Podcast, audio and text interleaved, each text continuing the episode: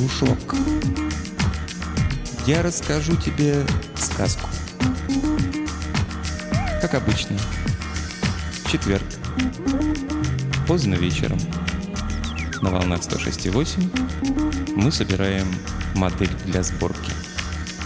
Литературная часть сегодняшней программы – рассказ Клиффорда Саймака «Дом обновленных».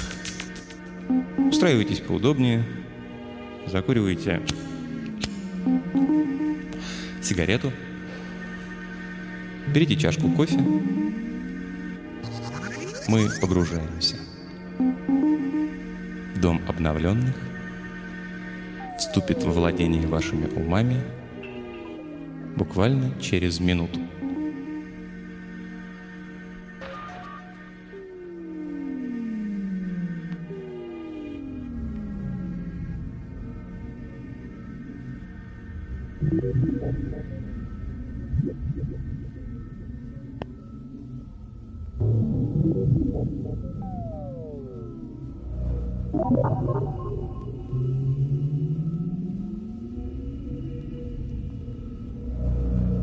Дом был нелеп. Больше того, он был тут совершенно не кстати. Но откуда он взялся, спрашивал себя Фредерик Грей. Ведь это их заповедный уголок.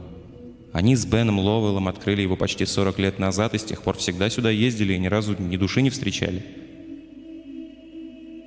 Он стоял на одном колене и машинально ударами весла удерживал каноэ на месте, а блестящая по-осеннему темная вода бежала мимо, унося завитки пены с водопада, что шумел в полумиле впереди.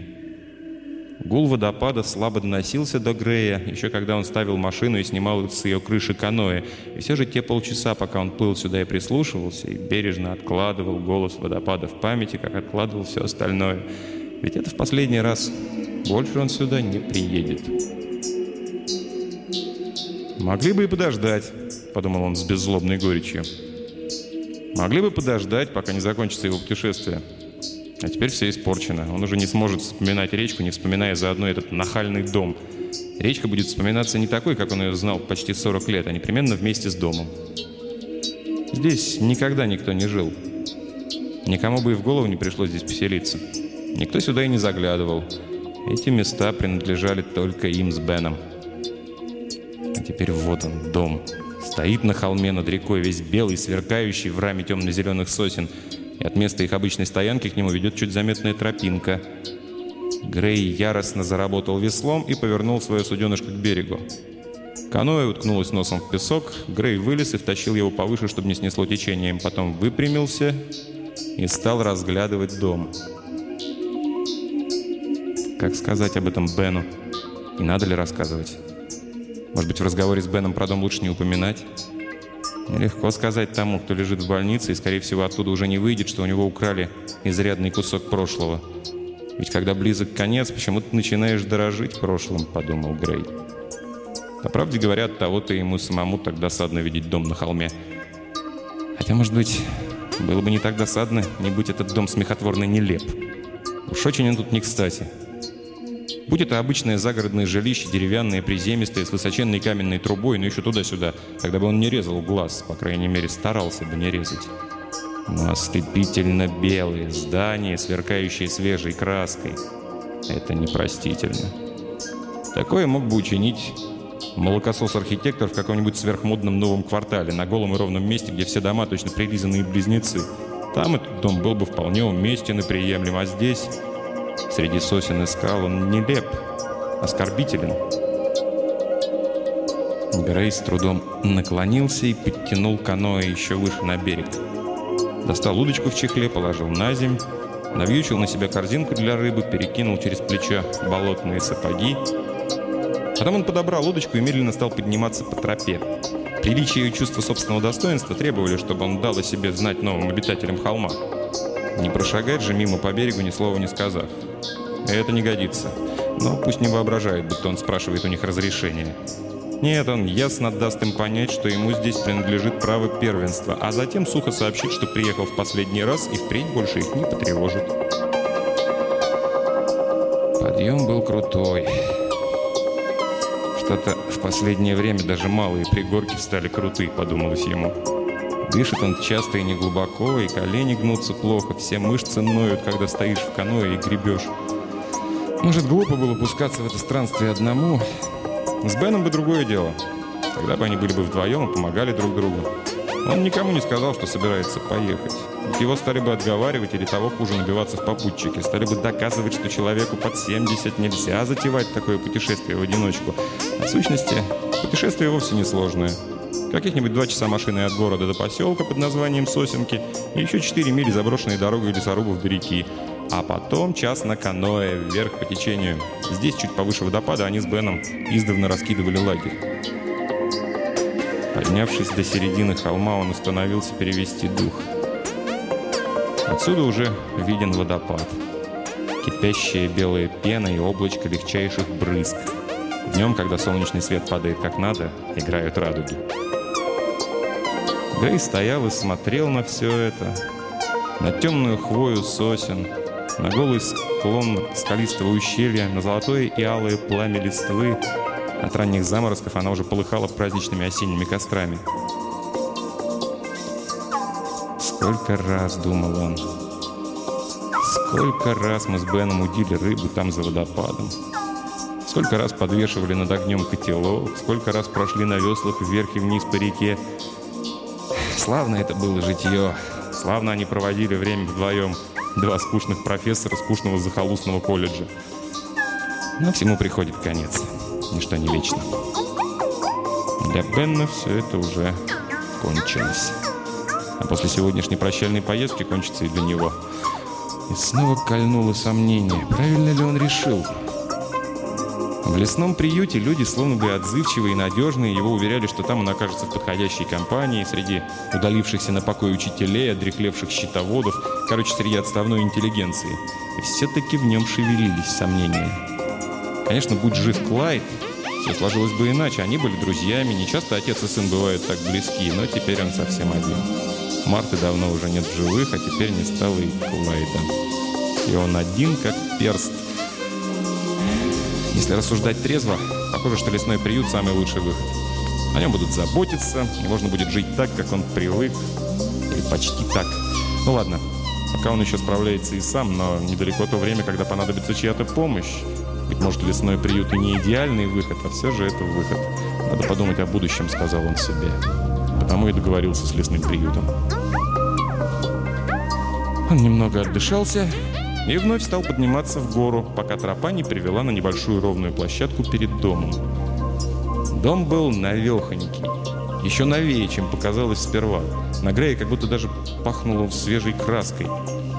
Кстати, непонятно, как же сюда доставляли материалы для строительства? Дороги никакой нет. Можно было бы все подвозить на грузовиках по заброшенной дороге лесорубов, а потом по реке от того места, где он поставил машину. Но тогда в лесу остались бы следы недавнего движения, а их нет.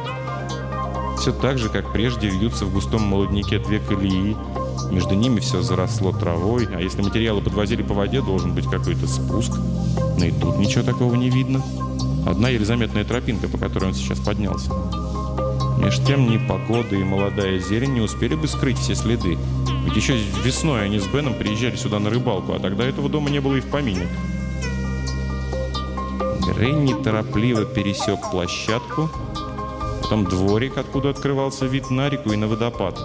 Подошел к двери, нажал кнопку, и где-то в глубине дома зазвенел звонок. Он подождал, но никто не вышел. Он снова позвонил, опять донесся звонок, и он ждал. Вот сейчас послышатся шаги, но никто не шел. Грей поднял руку и постучал. Едва он коснулся двери, она поддалась внутрь и распахнулась перед ним. Он смутился. Ему вовсе не хотелось вторгаться в чужой дом. Может быть, вновь затворить дверь и тихонько уйти?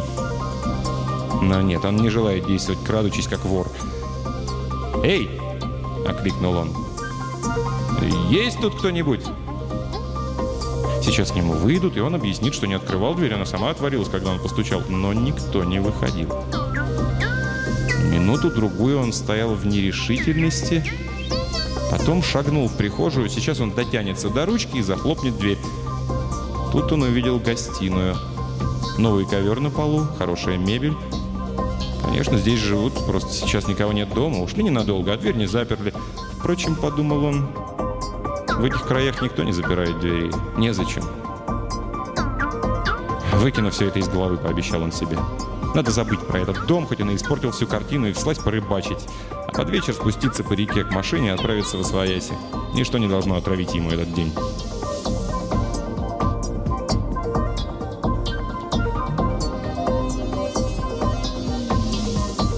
Он решительно зашагал по высокому берегу, мимо водопада к хорошо знакомой заводе. Денек выдался ясный, тихий. Солнце так и сияло, но в воздухе чувствовалась прохлада. Впрочем, еще только 10. К полудню станет по-настоящему тепло.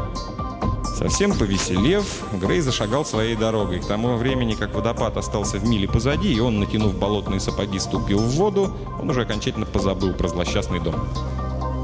Беда стряслась перед вечером.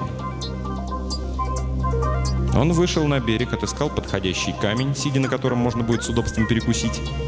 Бережно положил удочку на прибрежную гальку, полюбовался на 3 форелей, вполне приличного размера, трепыхающихся в корзинке, и, развертывая сэндвичи, заметил, что небо хмурится. «Пожалуй, надо бы двинуться в обратный путь пораньше», — сказал он себе. «Нечего ждать, пока погода в конец испортится. Провел 3 отличных часа на реке, и хватит с тебя». Он доел сэндвич, мирно посидел на камне, вглядываясь в плавно бегущую мимо воду и в крепостную стену соснового бора на другом берегу. «Надо получше все это запомнить», — думал он. «Закрепить в памяти прочно навсегда, чтобы было о чем вспоминать после того, когда больше уже не придется ездить на рыбалку». Нет, все-таки еще полчасика он побудет у реки. Нужно забросить удочку немного ниже по течению. Там поперек реки почти до середины ее протянулось упавшее дерево. Уж, наверное, там под деревом затаилась форель и ждет. Он тяжело поднялся, подобрал удочку, корзинку и ступил в воду. Поскользнулся на замшелом камне, которого сверху совсем не было видно, и потерял равновесие. Острая боль резанула щиколотку, он рухнул в мелководье, не сразу ему удалось пошевелиться и приподняться. Нога, соскользнув с камня, попала между двумя глыбами над ней и застряла в узкой щели. Ее стиснуло, неестественно вывернуло, и в ней нарастала упрямая, неотступная боль. Сжав зубы, чтобы не кричать, Грей кое-как освободил ногу и выбрался на берег. Он попробовал встать, но вывихнутая нога не держала его. При первой же попытке она подвернулась, и жгучая боль каленым железом пронизала ее до самого бедра. Он сел и медленно, осторожно стянул сапоги. Щиколотка уже начала опухать, она была вся красная и воспаленная. Грей сидел на усыпанном галькой берегу и раздумывал, как быть. Идти он не может, придется ползком. Сапоги, удочку и корзинку надо оставить, они только свяжут ему руки. Лишь бы доползти до каноэ, там он доплывет до того места, где оставил машину. Но потом лодку тоже придется бросить, ему не взгромоздить ее на крышу машины.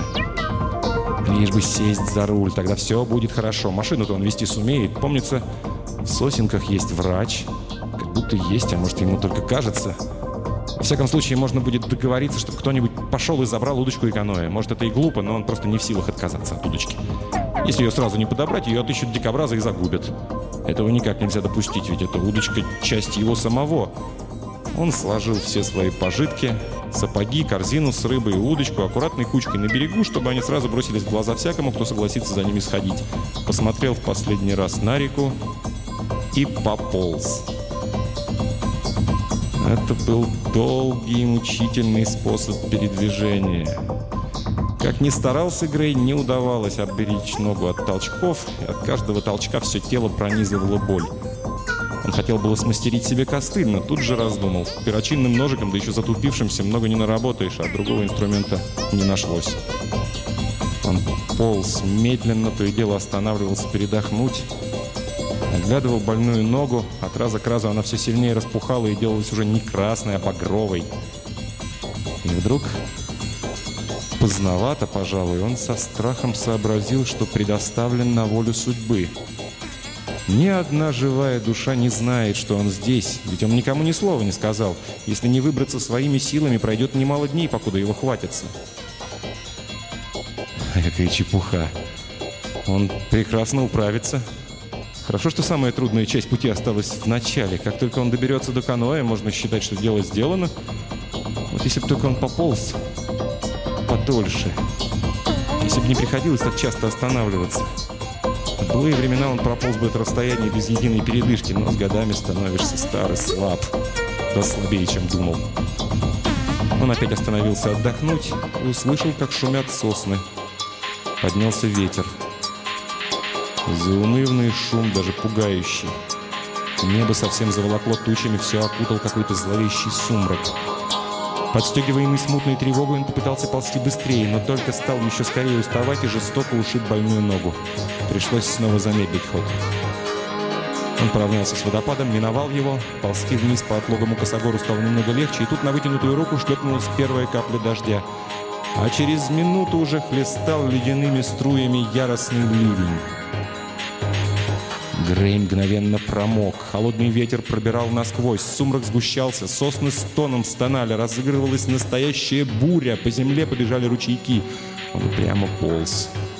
От холода застучали зубы, но он сердито стиснул челюсть. И этого еще не хватало. Он уже одолел больше половины пути к каноэ, но дорога словно стала длиннее. Он продрог до костей, а дождь все лил, и вместе с ним наваливалась свинцовая усталость. «Дом», — подумал он. Можно укрыться в том доме. Меня впустят. Он не смел себе сознаться, что прежняя цель — доползти до каноэ и проплыть на нем до того места, где осталась машина, стала немыслимой и недостижимой. Впереди сквозь сумрак непогоды пробился свет. Это, конечно, в доме. Хозяева, кто бы они ни были, уже вернулись и зажгли свет. Полз долго, много дольше, чем рассчитывал, но напрягший последние силы все-таки дотащился. Переполз через дворик у самой двери, цепляясь за стену и упираясь здоровой ногой, кое-как ухитрился подтянуться и встал. Нажал кнопку. В глубине дома зазвенел звонок, и Грей стал ждать. Сейчас послышатся шаги. Никто не шел. Что тут не так? В доме горит свет, должен же там кто-то быть, а тогда почему никто не появляется? За спиной еще громче и грозней прежнего шумел лес, и тьма сгущалась. С леденящей злобой свистал и хлестал дождь. Грей застучал кулаком в дверь, и она как утром распахнулась перед ним, дворик залило светом из прихожей. «Эй, послушайте!» — закричал он. «Есть кто дома?» Никакого ответа. Ни звука, ни шороха. Он мучительно напрягся, на одной ноге перепрыгнул через порог и остановился. Позвал еще и еще, но никто не откликался. Нога подломилась, и он повалился на пол, но, падая, успел вытянуть руки и смягчить удар. Потом медленно, с трудом пополз в сторону гостиной. Позади раздался какой-то слабый звук. Грей обернулся, входная дверь закрывалась. Закрывалась сама собой, никто ее не трогал. Он смотрел, как завороженный. Дверь плотно затворилась. В тишине громко щелкнул замок. «Странно это», — смутно подумалось ему. «Странно, что дверь отворяется, будто приглашает войти, а когда войдешь, сама преспокойно затворяется». Но это не важно. Бог с ней, с дверью. Важно, что там теперь он в доме, а леденящая ярость бури осталась там, за стенами, во тьме. Его уже обволакивало теплом, он понемногу согревался. Осторожно, оберегая от толчков больную ногу, он по ковру дополз до кресла, подтянулся кверху, кое-как провернулся и сел поглубже, откинулся на мягкую спинку, вытянул ногу. Наконец-то он в безопасности. Теперь ни дождь, ни холод не страшны, а рано или поздно кто-нибудь придет и поможет вправить вывих. Непонятно только, где же все-таки хозяева? Навряд ли они в такую погоду бродят под открытым небом, и навряд ли они были бы здесь. Были здесь совсем недавно, ведь свет в окнах вспыхнул, когда уже стемнело и началась буря. Он сидел, не шевелясь. Пульсирующая боль в ноге стала глуше, почти отпустила. Как хорошо, что в доме так тихо, так тепло и спокойно. Он неспешно, внимательно осмотрелся. В столовой накрыт стол к обеду. От серебряного кофейника идет пар. Поблескивают фарфоровые супницы и блюда под крышкой. Доносится запах кофе и какой-то снеди. Но прибор только один, словно обед ждет только одного человека. За открытой дверью видна другая комната. Должно быть кабинет. Висит какая-то картина. Под нею солидный письменный стол. По стенам от пола до самого потолка тянутся книжные полки, но они пусты. Ни одной книги. И еще дверь ведет в спальню. Послана постель, на подушке сложенная пижама. У изголовья на ночном столике горит лампа. Все приготовлено, кажется, постель того только и ждет, чтобы в нее кто-то улегся. Но есть в этом доме что-то непостижимое, какая-то неуловимая странность. Все равно, как в судебной практике. Попадется иногда такой юридический казус. Чувствуешь, что кроется тут какая-то загадочная мелочь. Она-то и есть ключ к делу, но она упорно от тебя ускользает. Он сидел и раздумывал об этом. И вдруг понял...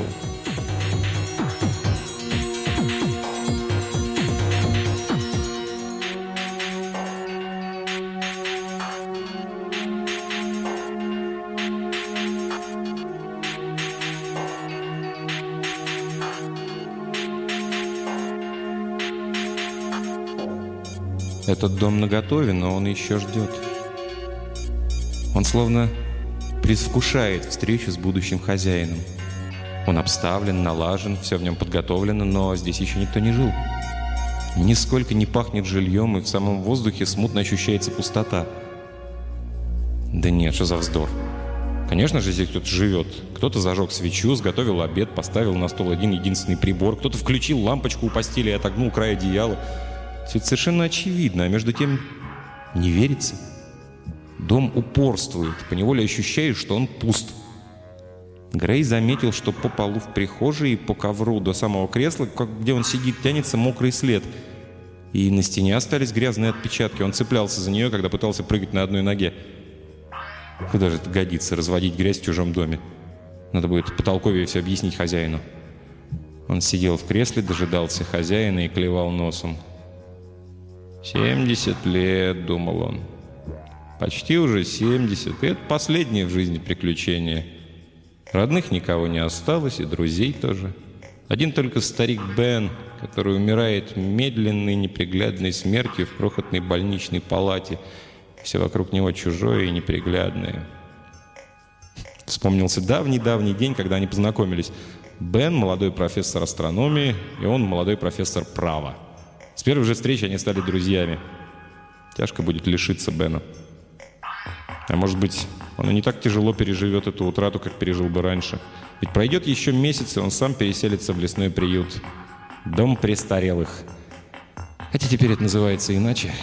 Придумывают всякие красивые названия, вроде лесного приюта, как будто от этого легче. Впрочем, что за важность? Никого не осталось в живых, кому стало бы горько, кроме него самого, разумеется. А ему уже все равно. Ну, почти все равно. Он вздрогнул, выпрямился, посмотрел на часы на каминной полке. Видно, задремал или в полудреме грезил о далеком прошлом.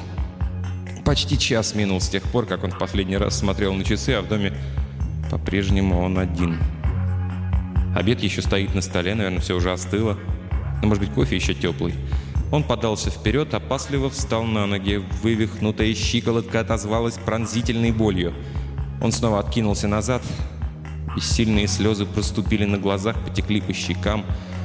«Не надо кофе», — подумал он.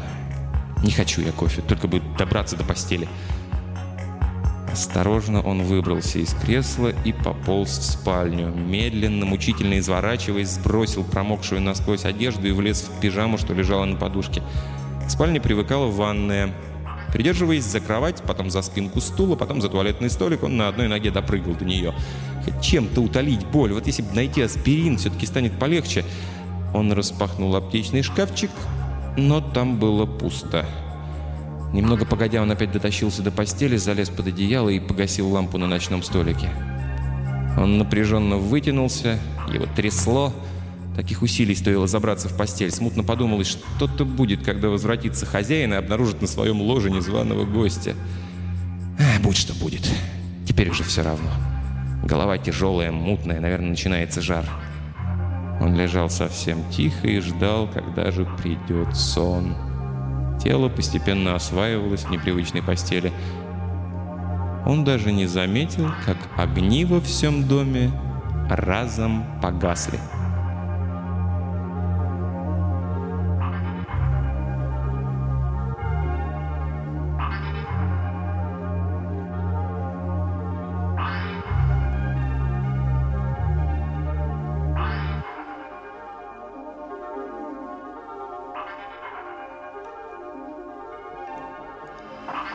Когда он проснулся, в окна потоками вливался солнечный свет.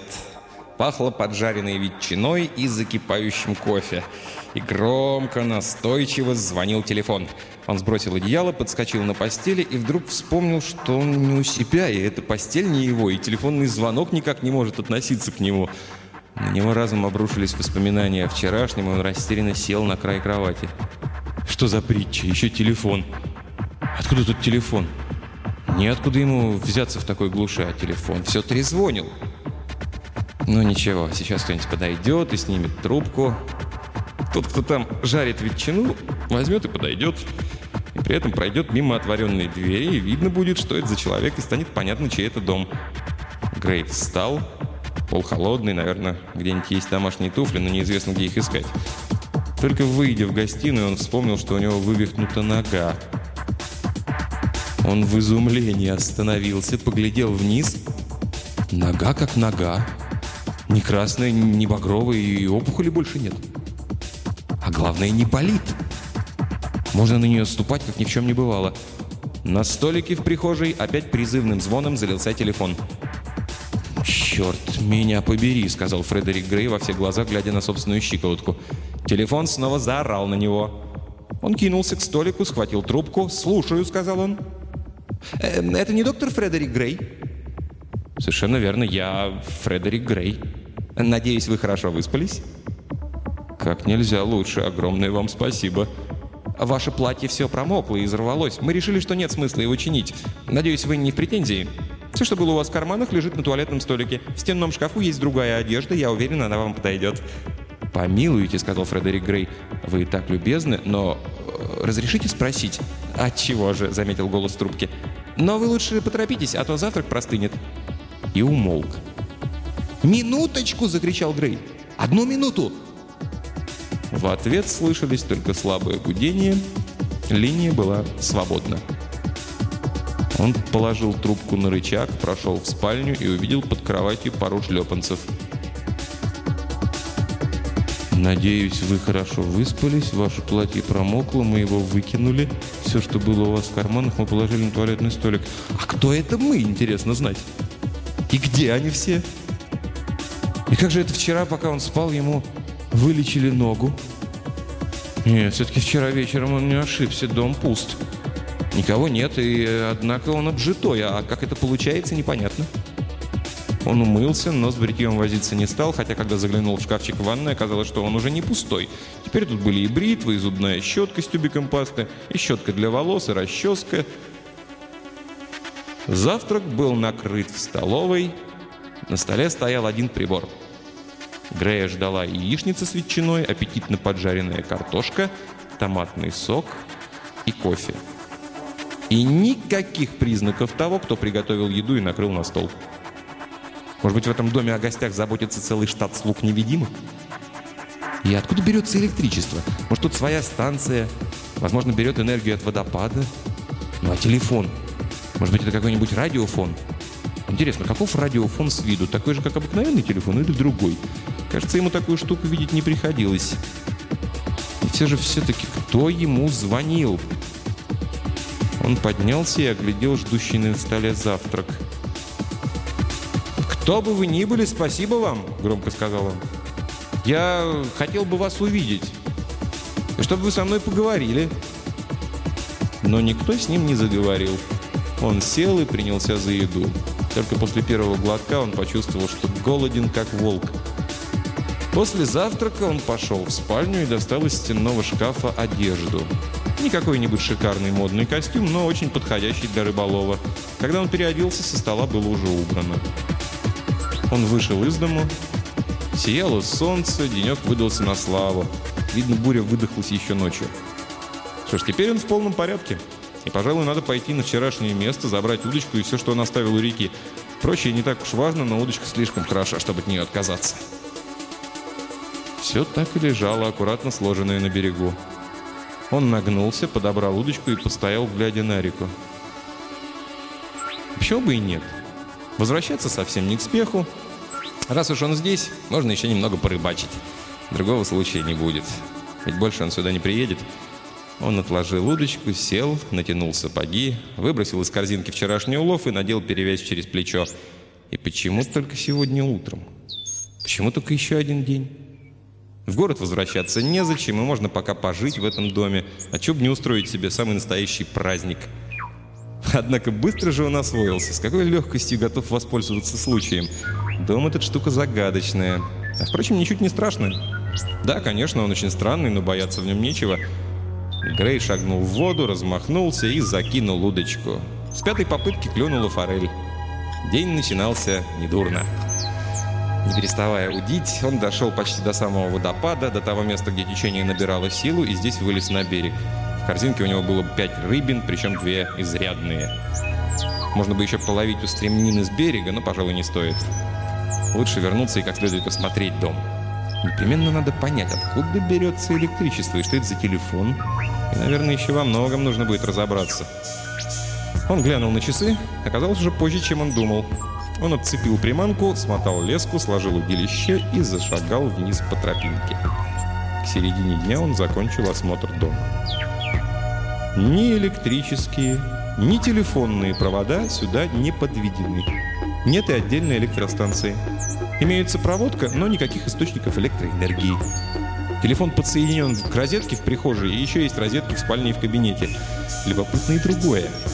Накануне вечером, когда он сидел в гостиной, ему виден был кабинет, картина на стене и письменный стол, и пустые книжные полки. А сейчас полки уже не пустуют. Они прямо ломятся от книг, причем именно таких, какие он подобрал бы для себя. Целая юридическая библиотека, которой позавидовал бы любой практикующий адвокат. И еще ряд полок.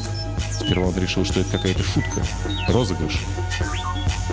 Но потом заглянул в телефонный справочник и понял, что это уже не шутка. Никогда еще ни один человек не видывал такого справочника. Тут значились имена абонентов и номера телефонов, но адреса охватывали всю галактику.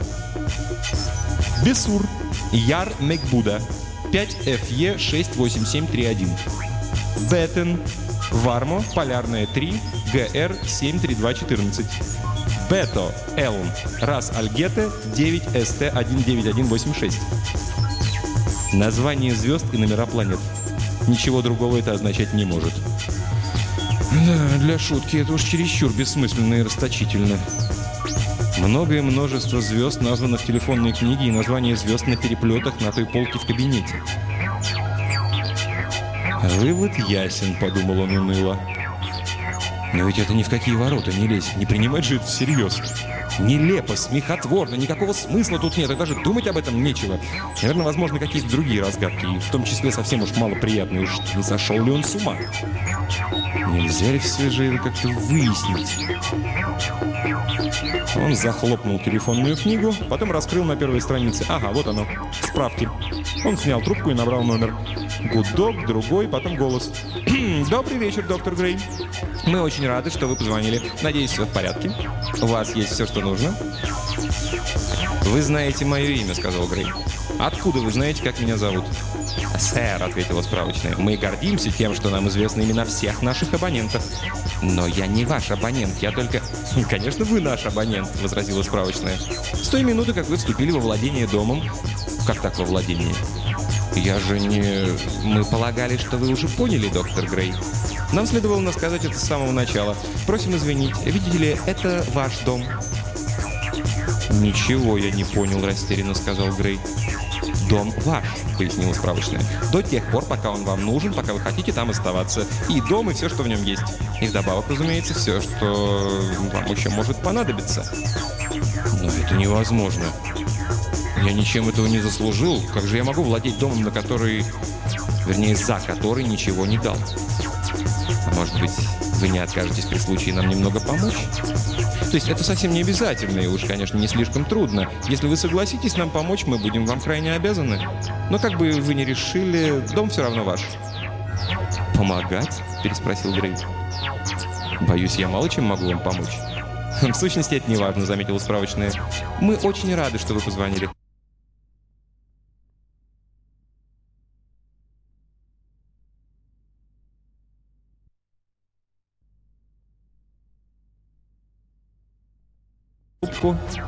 Прошел в гостиную и уселся в то самое кресло, в котором сидел накануне вечером, когда впервые попал в этот дом.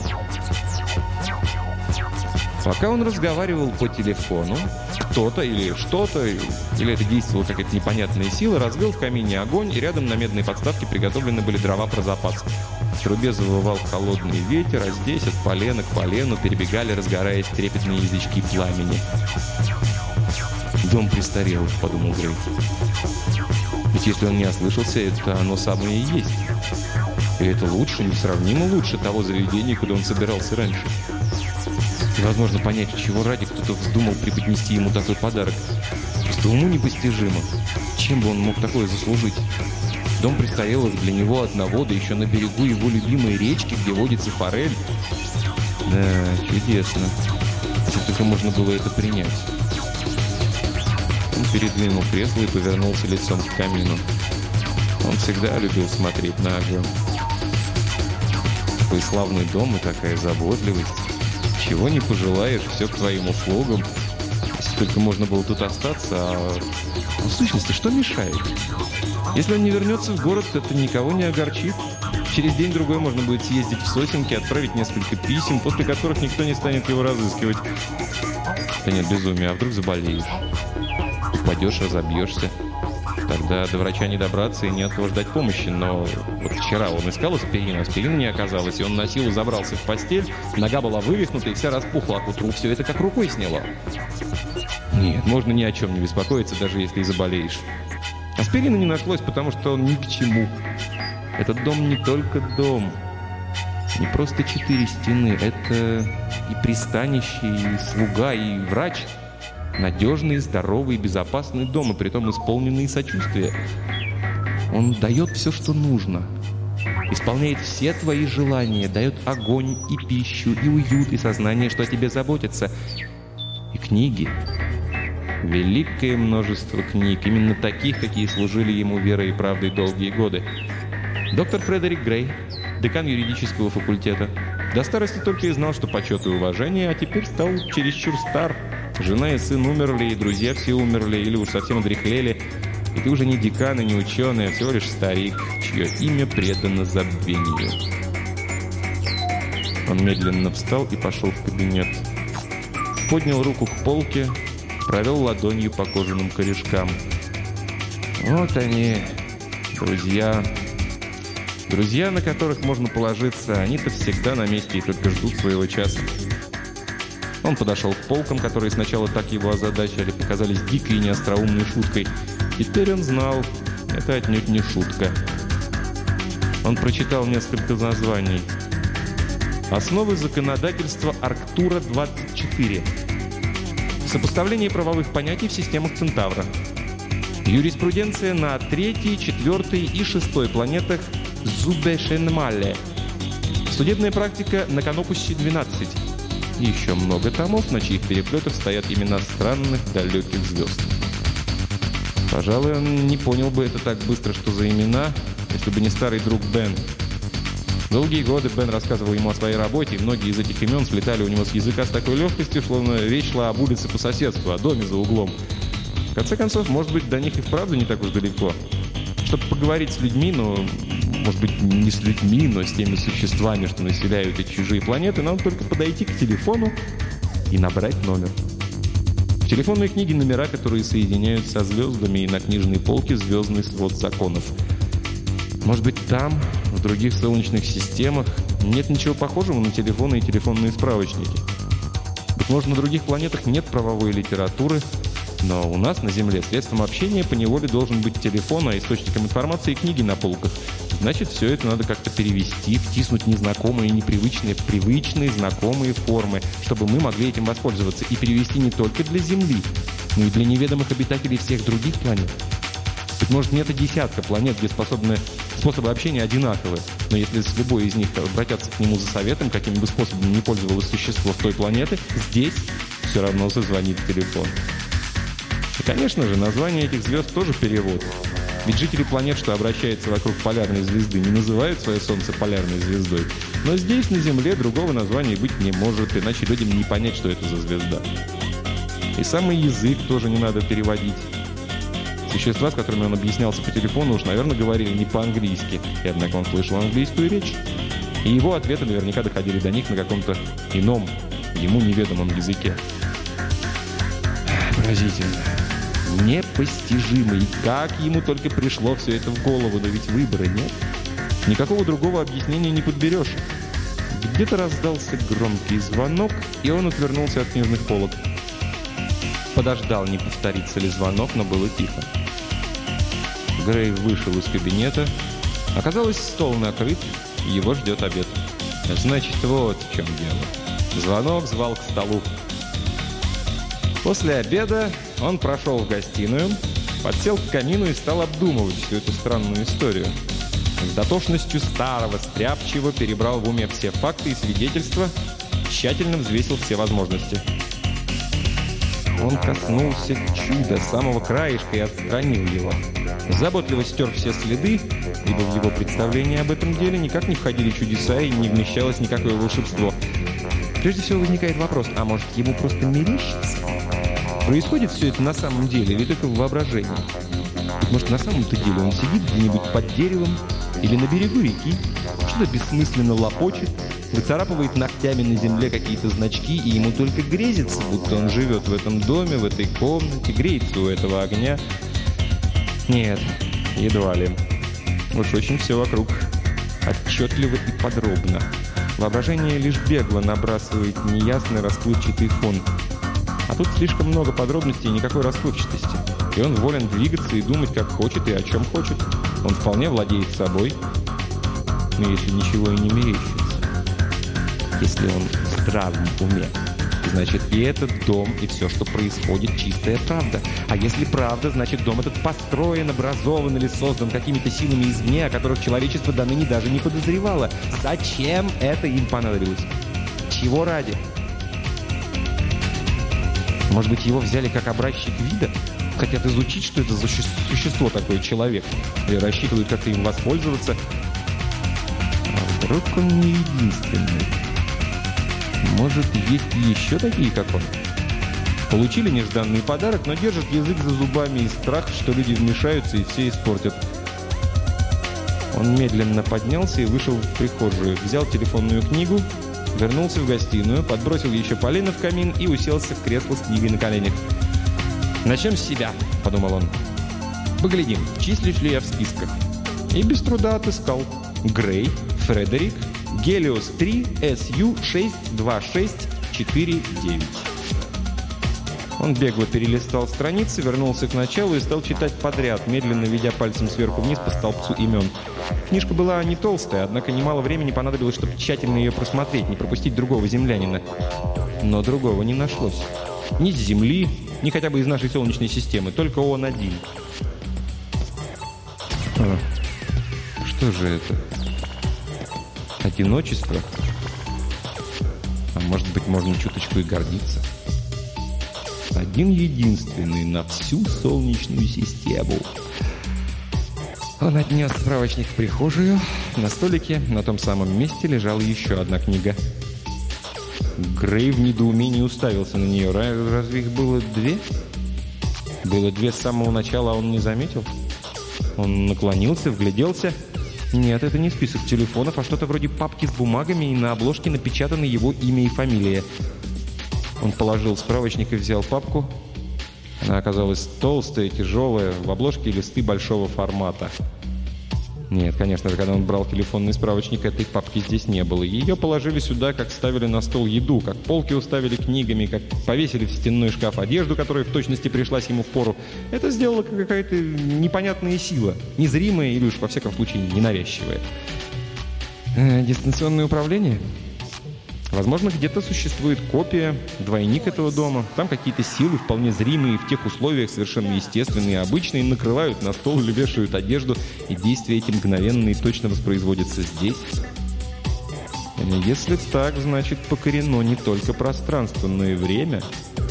Ведь если кто бы они ни были, не могли знать, какими книгами надо заполнить кабинет, пока в доме не появился жилец. Не могли знать, что сюда забредет именно он, Фредерик Грей, чья специальность – право.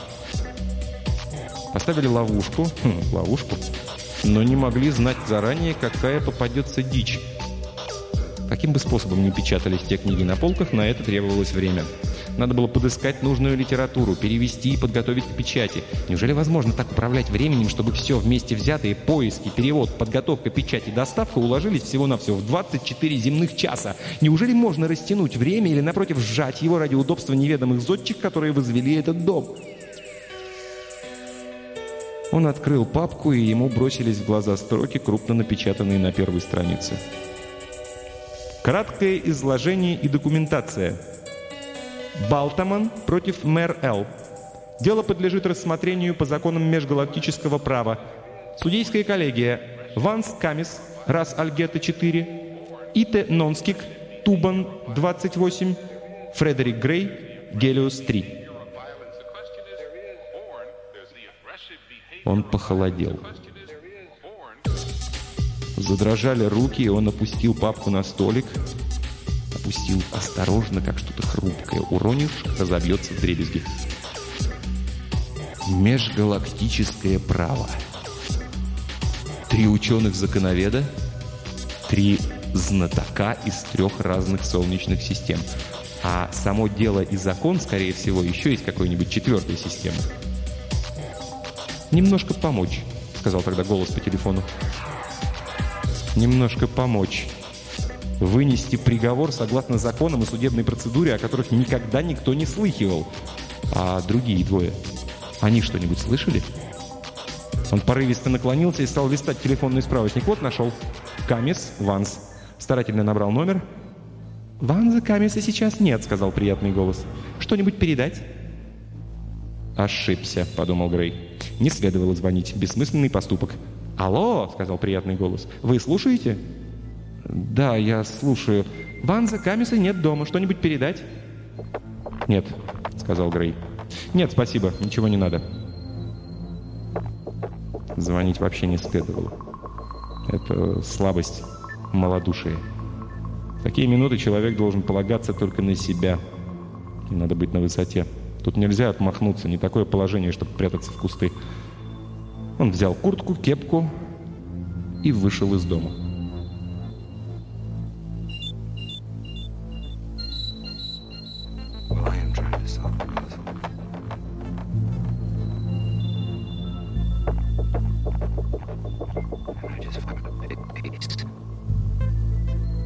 Сходила луна.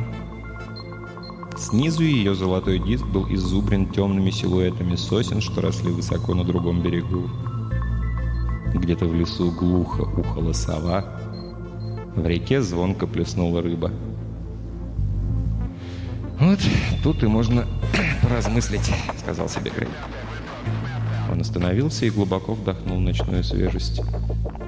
Здесь под ногами родная земля, и думается лучше, чем в доме, который по сути своей продолжение многих других миров. Он спустился по тропинке на берег к своему каноэ. Оно было на месте, после вчерашней бури в нем застоялась вода. Грей повернул его на бок и вылил воду. «Дело должно рассматриваться по законам межгалактического права», сказано на первой странице. А существует такая штука? Межгалактическое право.